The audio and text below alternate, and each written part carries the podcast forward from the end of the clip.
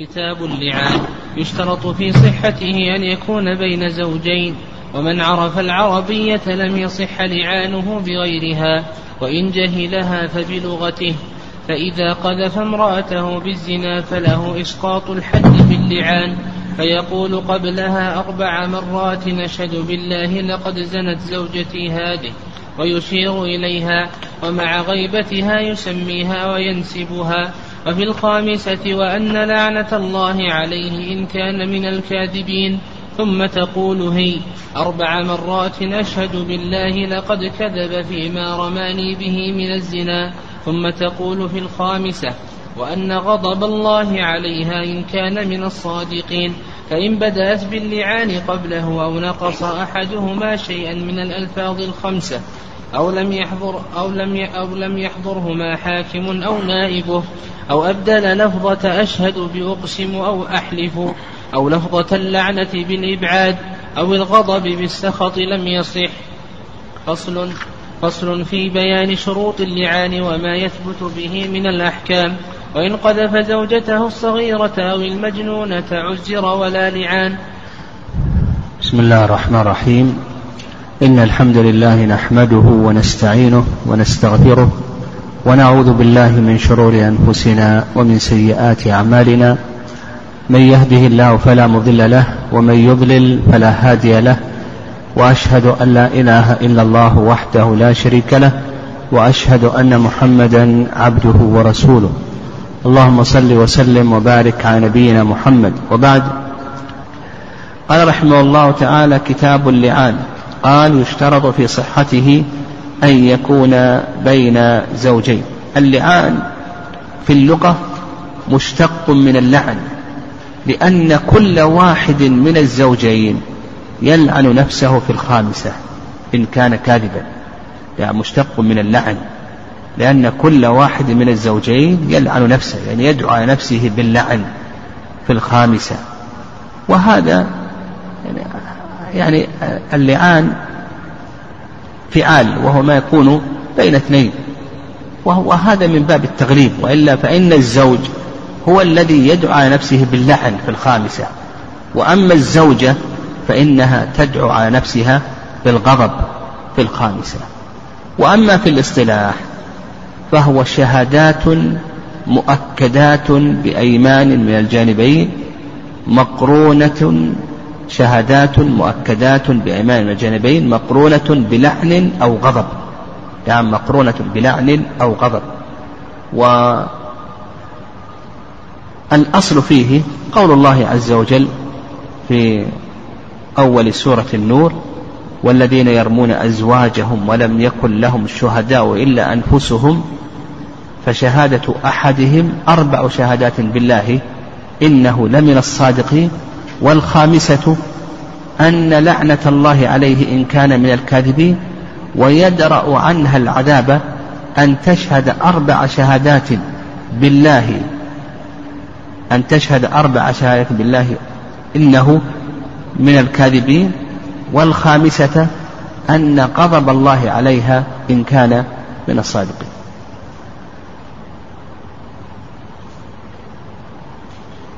والسنة ما حصل من تلاعن هلال بن أمية مع زوجته وكذلك أيضا عويمر العجلاني مع زوجته.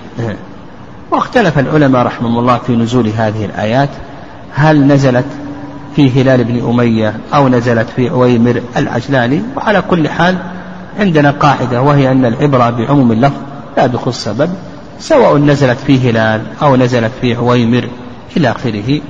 قال بعض العلماء نزلت في هلال وقال بعضهم نزلت في عويمر وقال بعضهم آه، آه، سأل هلال ثم بعد ذلك جاء عويمر إلى آخره. المهم العبرة عندنا بعموم اللفظ لا بخصوص السبب.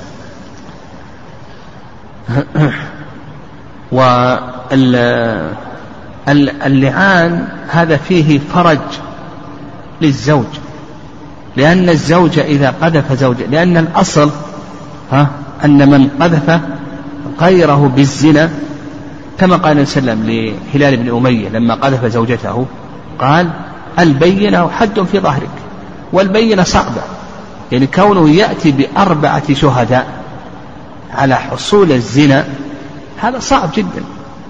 نعم صعب جدا. يأتي بأربعة يشهدون على أنهم رأوا هذا الزنا هذا صعب جدا. ولهذا ذكر شيخ الإسلام تيمية رحمه الله أن الزنا لم يثبت بالبينة من عهد النبي صلى الله عليه وسلم إلى عهده ومن عهده إلى عهدنا ما ثبت الزنا بالبينة وإنما يثبت بأي شيء؟ يثبت بالإقرار فقط. فكونه يأتي بأربعة شهداء هذا صعب جدا. يعني هذا صعب جدا.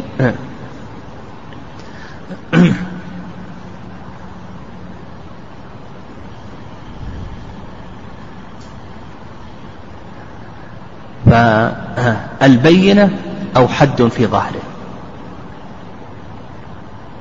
فجعل الله عز وجل للزوج فرجا ومخرجا وذلك بأن يسقط الحد بأي شيء؟ باللعان. يعني يسقط.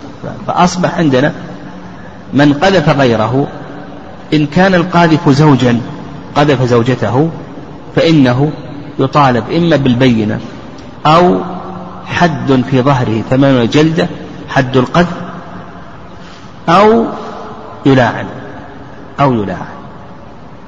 وإن قذف وإن كان القاذف غير زوج البينة أو حد في ظهره ليس فيه لعان. اللعان خاص بين الزوجين. ولماذا كان اللعان خاصا بين الزوجين؟ لماذا الزوج جعل له هذا المخرج والفرج أنه يلاعن لكي يسقط الحد عن نفسه؟ نعم. ها؟ لا.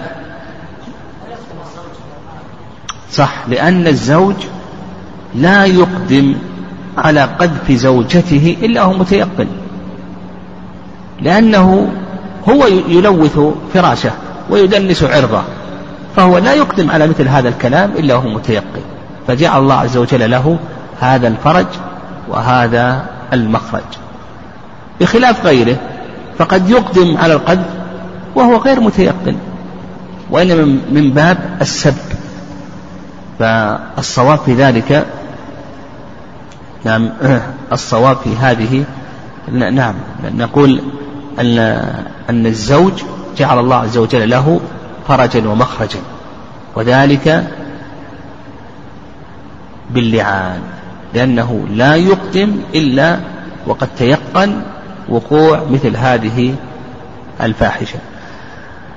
هذا اللعان اشترط له شروط اشترط لصحته شروط. قال المؤلف رحمه الله يشترط في صحته أن يكون بين زوجين. هذا الشرط الأول. يعني الشرط الأول يشترط أن يكون بين زوجين. مكلفين. اشترطوا أن يكون بين زوجين مكلفين. وعلى هذا لا يكون اللعان بين السيد وأمته.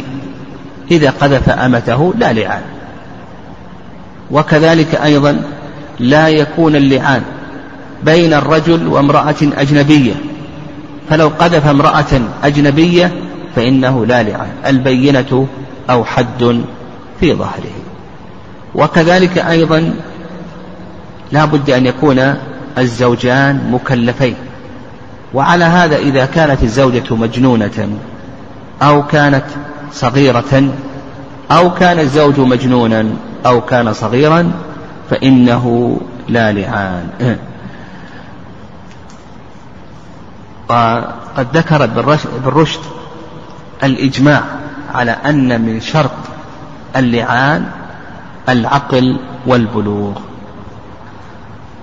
الشرط الثاني أن يكون الزوجان مسلمين وهذا اشترطه الحنفية رحمهم الله تعالى. والرأي الثاني أنه لا يشترط إسلام الزوجين وهذا قول جمهور أهل العلم. قد تقدم لنا في باب أنكحة الكفار أن ذكرنا قاعدة وهي نعم زين. أن حكم أنكحة الكفار كحكم أنكحة المسلمين وأن ما يترتب على أنكحة المسلمين من أحكام فإنها تترتب على أنكحة الكفار. فإذا تزوج هذا الكافر تلك الكافرة يترتب على نكاحهما أحكام النكاح من الطلاق والظهار والإيلة واللعان والقسم. والعدة وغير ذلك من الأحكام. طيب وعلى هذا نقول الصواب في ذلك أنه لا يشترط الإسلام. قال المؤلف رحمه الله ومن عرف العربية لم يصح لعانه بغيرها وإن جهلها فبلغته. هذا الشرط الثالث. يعني الشرط الثالث أن يكون بالعربية لمن يحسن العربية. الذي يحسن العربية لا يصح له أن يلاعن بلغة أخرى كالأردو ونحو ذلك.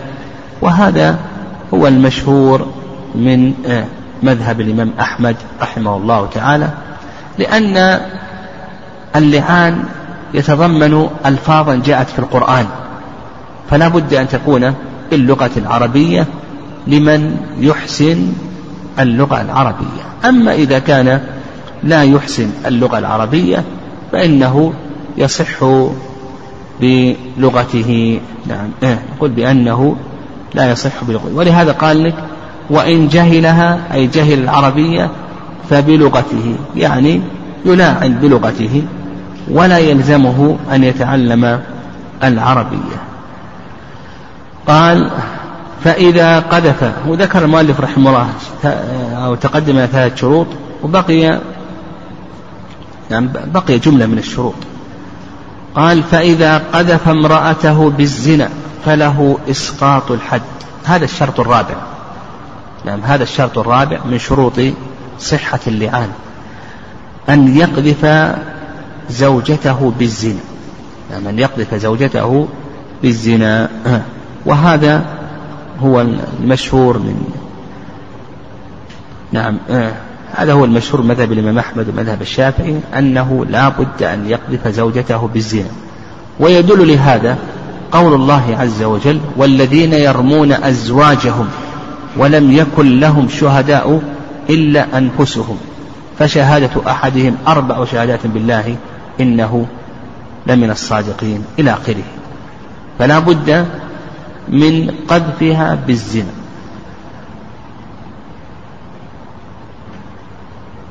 يعني يشترط أن يقذفها بالزنا. طيب لو احتاج إلى أن ينفي الولد كما سيأتي احتاج الزوج إلى أن ينفي الولد. لو قال هذا الولد ليس مني.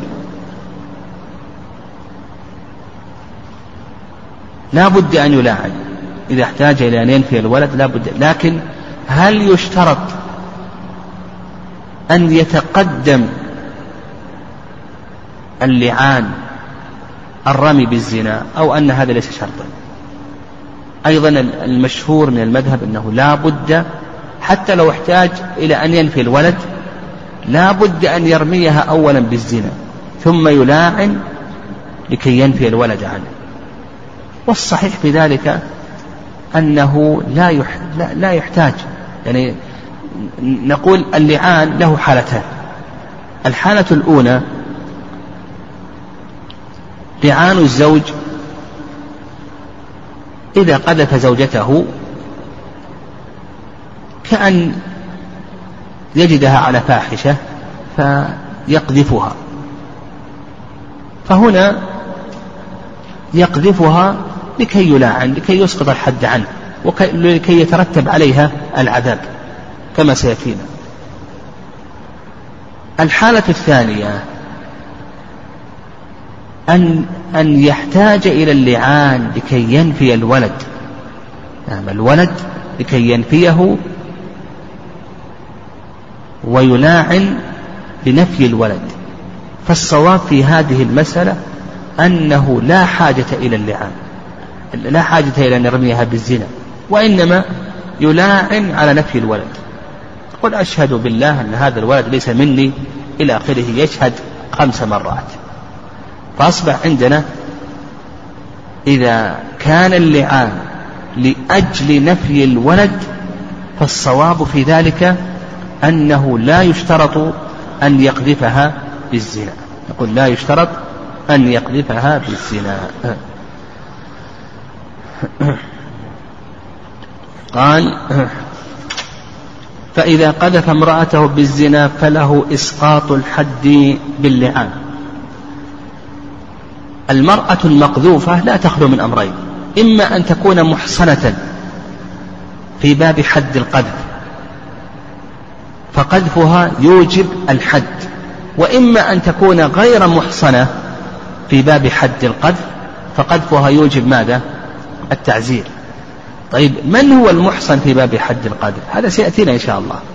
من هو المحصن في باب حد القذف المحصن في باب حد القذف هو المسلم العاقل العفيف الحر الذي يطأ مثله. هذا المشهور من المذهب. من توفر فيه هذه الصفات الخمس. فيتوفرت هذه الصفات الخمس فقذف فإن على قاذفه الحد. المسلم الحر العاقل العفيف الذي يطأ مثله الذي يطأ مثله. هذا المحصن في باب حد القذف. فإذا توفرت في الزوجة هذه الشروط الخمسة أن تكون مسلمة حرة عاقلة عفيفة يوطأ مثلها والتي يوطأ مثلها من هي؟ من لها تسع سنوات فما فوق. فقذفها الزوج ها؟ فإنه يجب عليه ماذا؟ الحد يسقطه باللعان. تخلف شرط من هذه الشروط يجب عليه ماذا؟ التعزير يسقطه بأي شيء؟ باللعان. فلو كانت زوجته أمة أو كانت غير مسلمة كأن تكون نصرانية أو يهودية. ونحو ذلك فقذفها بالزنا. فإنه يجب عليه ماذا؟ التعزير ويسقطه بأي شيء؟ باللعان. قال المؤلف رحمه الله فإذا قذف امرأته بالزنا فله إسقاط الحد إن كانت محصنة أو التعزير إن كانت غير محصنة. باللعان فيقول قبلها هذا الشرط الخامس. أن يبدأ الزوج باللعان قبل الزوج قبل الزوجة. لأن الله سبحانه وتعالى بدأ بالزوج. ولأن الزوج ترتب عليه العذاب فلا بد أن يسقط هذا العذاب عنه. ثم بعد ذلك إذا لاعن ترتب عليها العذاب.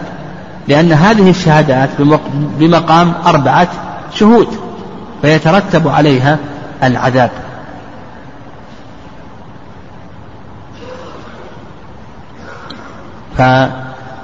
فتحتاج إلى أن تسقط العذاب باللعان. واضح؟ فنقول يشترط أن يبدأ الزوج وعلى هذا لو أن الزوجة هي التي بدأت باللعان فنقول بأن هذا لا عبرة به. نعم. وقد جاء في حديث ابن عمر رضي الله تعالى عنهما في قصة المتلاعنين فبدأ الرجل فشهد, فشهد أربع شهادات بالله ثم ثنى بالمرأة. فالقرآن يدل لذلك والسنة وكما ذكرنا العلة في ذلك لأن الزوج ترتب عليه العذاب بالقذف فيحتاج إلى أن يسقطه باللعان. فإذا أسقطه باللعان ولاعن وجب على المرأة ماذا؟ العذاب. وجب عليها العذاب. إن كانت محصنة الرجم كانت محصنة في حد الزنا الرجم وإن كانت غير محصنة التعزير. فتحتاج إلى أن تلاعن لكي تسقط الحد أو العذاب عنها. نعم. قال ها ها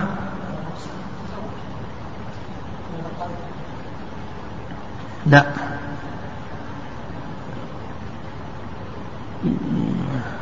عندنا بيأتينا في حد الزنا لكنه آه، قد تكون قد تكون زوجة لكنها غير محسنة لأنه لأنهم ما هو الإحصان في باب حد الزنا؟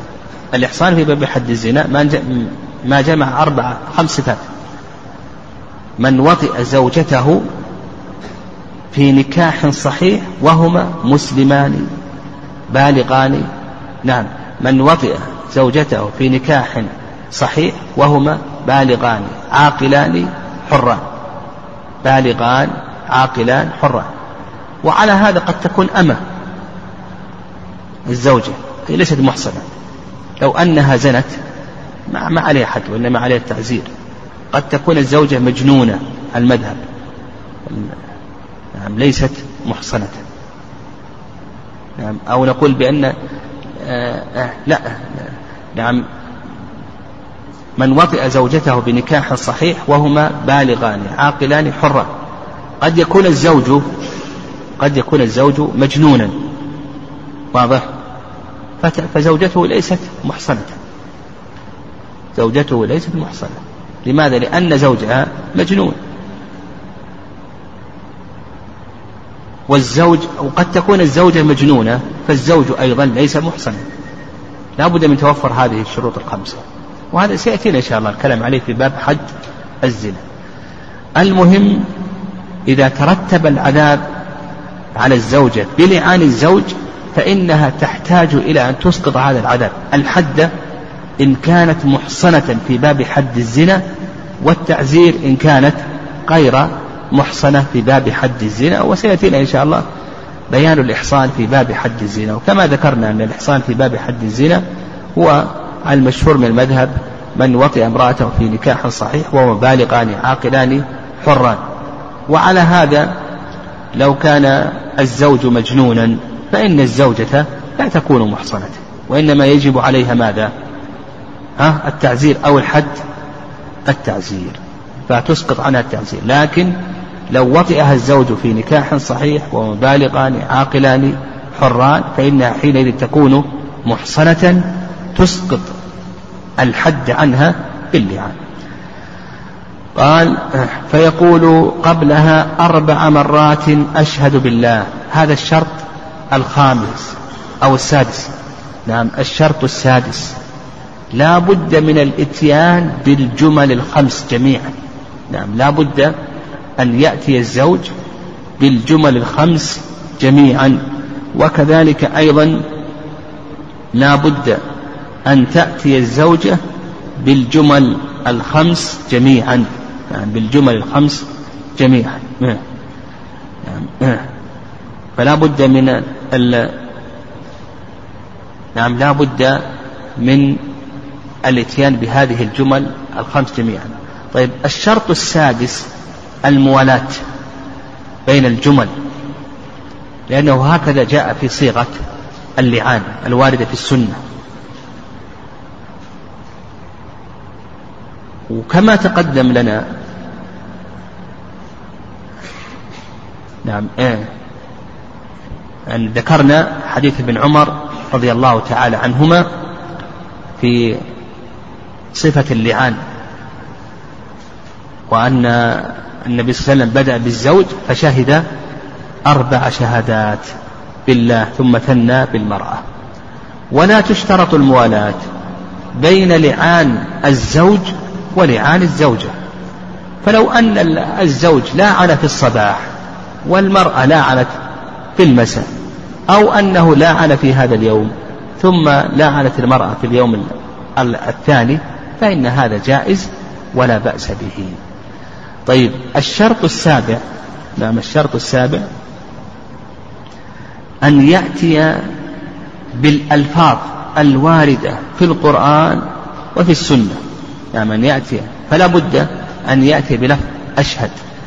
وعلى هذا لو قال أقسم فإن هذا لا يصح. لو قال أقسم بالله لقد زنى زوجتي هذه لا بد أن يأتي بلفظ أشهد. وهذا قول جمهور أهل العلم. والرأي الثاني رأي الحنفية أنه لا يشترط لفظ الشهادة. يعني أن لفظ الشهادة أنه ليس شرطا. الشرط الثامن الشرط الثامن حضور القاضي أو نائبه. نعم الشرط الثامن حضور القاضي أو نائبه. نعم. قال المؤلف فيقول قبلها أربع, أربع مرات أشهد بالله لقد زنت زوجتي هذه ويشير إليها ومع غيبتها يسميها وينسبها. هذه كيفية اللعان. يقول القاضي يحضر المتلاعنين ويسن أن يكون تلاعنهما قياما لقول النبي صلى الله عليه وسلم قم فاشهد. وأن يكون بحضرة جماعة لأن صغار الصحابة رضي الله تعالى عنهم حضروا هذا اللعان ولا يحضره الصغار إلا تبعا للكبار. فيشهد الزوج أربع مرات يقول أشهد بالله لقد زنت زوجتي هذه.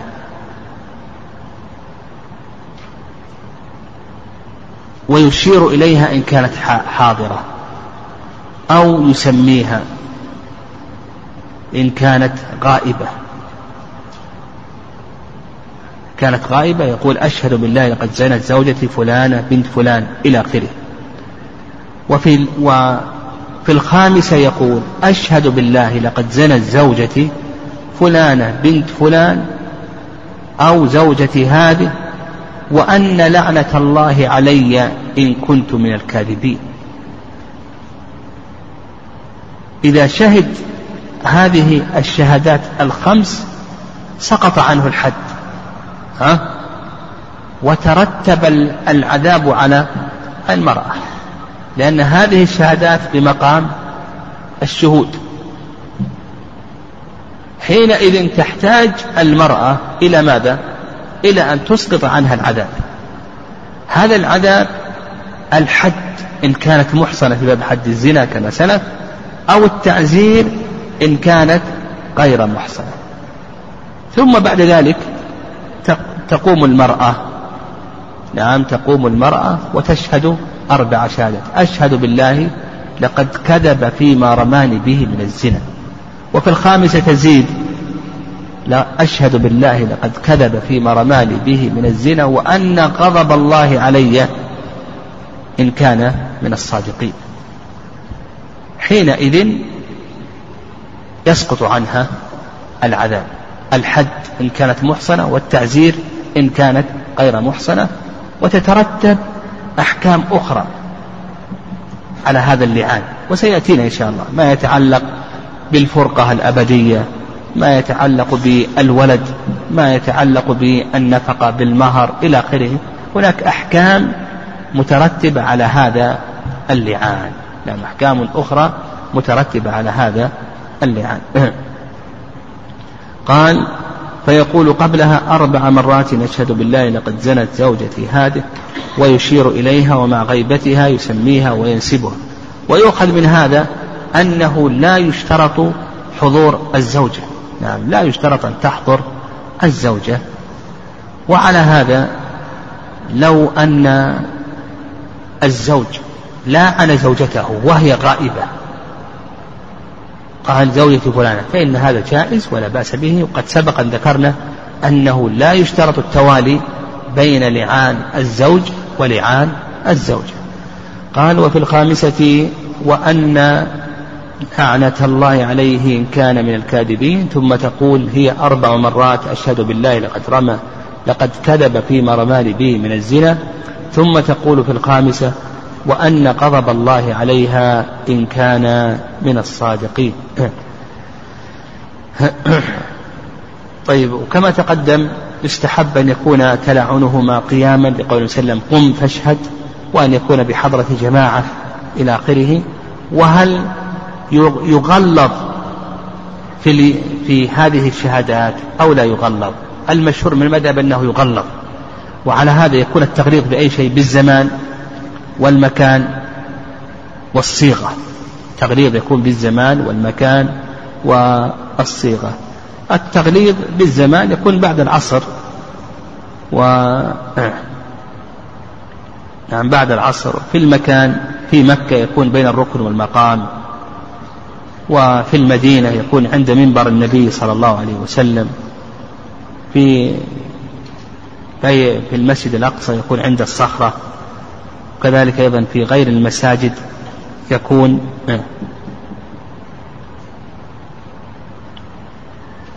عند المنبر. في الزمان كما ذكرنا يكون بعد صلاة العصر أو بعد صلاة الجمعة إلى آخره. هذا هو المشهور من المذهب. والرأي الثاني أنه لا يغلظ لأنه لم يرد عن النبي صلى الله عليه وسلم التغليظ. يعني أنه لا يغلظ. لأنه لم يرد عن النبي صلى الله عليه وسلم التغليظ آه. نعم المالكية يرون التغليظ واجب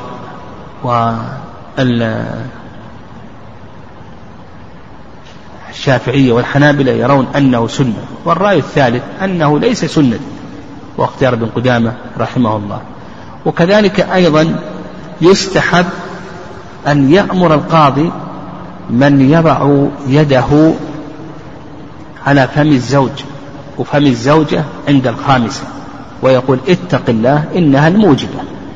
عند الخامسة يأمر القاضي من يضع يده على فم الزوج أو فم الزوجة ويقول اتق الله إنها الموجبة. قال فإن بدأت باللعان قبله كما تقدم لا يصح لأن من شروط صحة اللعان أن يبدأ الزوج. أو نقص أحدهما شيء من الألفاظ الخمسة لما تقدم أنه لا بد من هذه الألفاظ الخمسة. أو لم يحضرهما حاكم أو نائبه لما تقدم أنه يشترط أن يحضره أن يحضرهما القاضي أو نائبه أو أبدل لفظة أشهد بأقسم أو أحلف. أو لفظة اللعن بالإبعاد أو الغضب بالسخط لم يصح. ويتقدم نعم أنه لا بد أن يأتي بالألفاظ كما قلنا كما جاءت في القرآن والسنة هذا مذهب المالكية والشافعية والحنابلة. والحنفية يقولون لو أبدل أنه لا يشترط لفظ الشهادة أنه لا يشترط لفظ الشهادة. قال لم يصح. قال فصل. وإن قذف زوجته الصغيرة أو المجنونة عزر ولا لعان. إذا قذف زوجته الصغيرة أو المجنونة عزر ولا لعان. لماذا لا يكون هناك لعان؟ ها؟ لأنه تخلف شرط من شروط صحة اللعان وهو أن نعم أن يكون بين زوجين مكلفين أن يكون بين زوجين مكلفين. ولماذا يعزر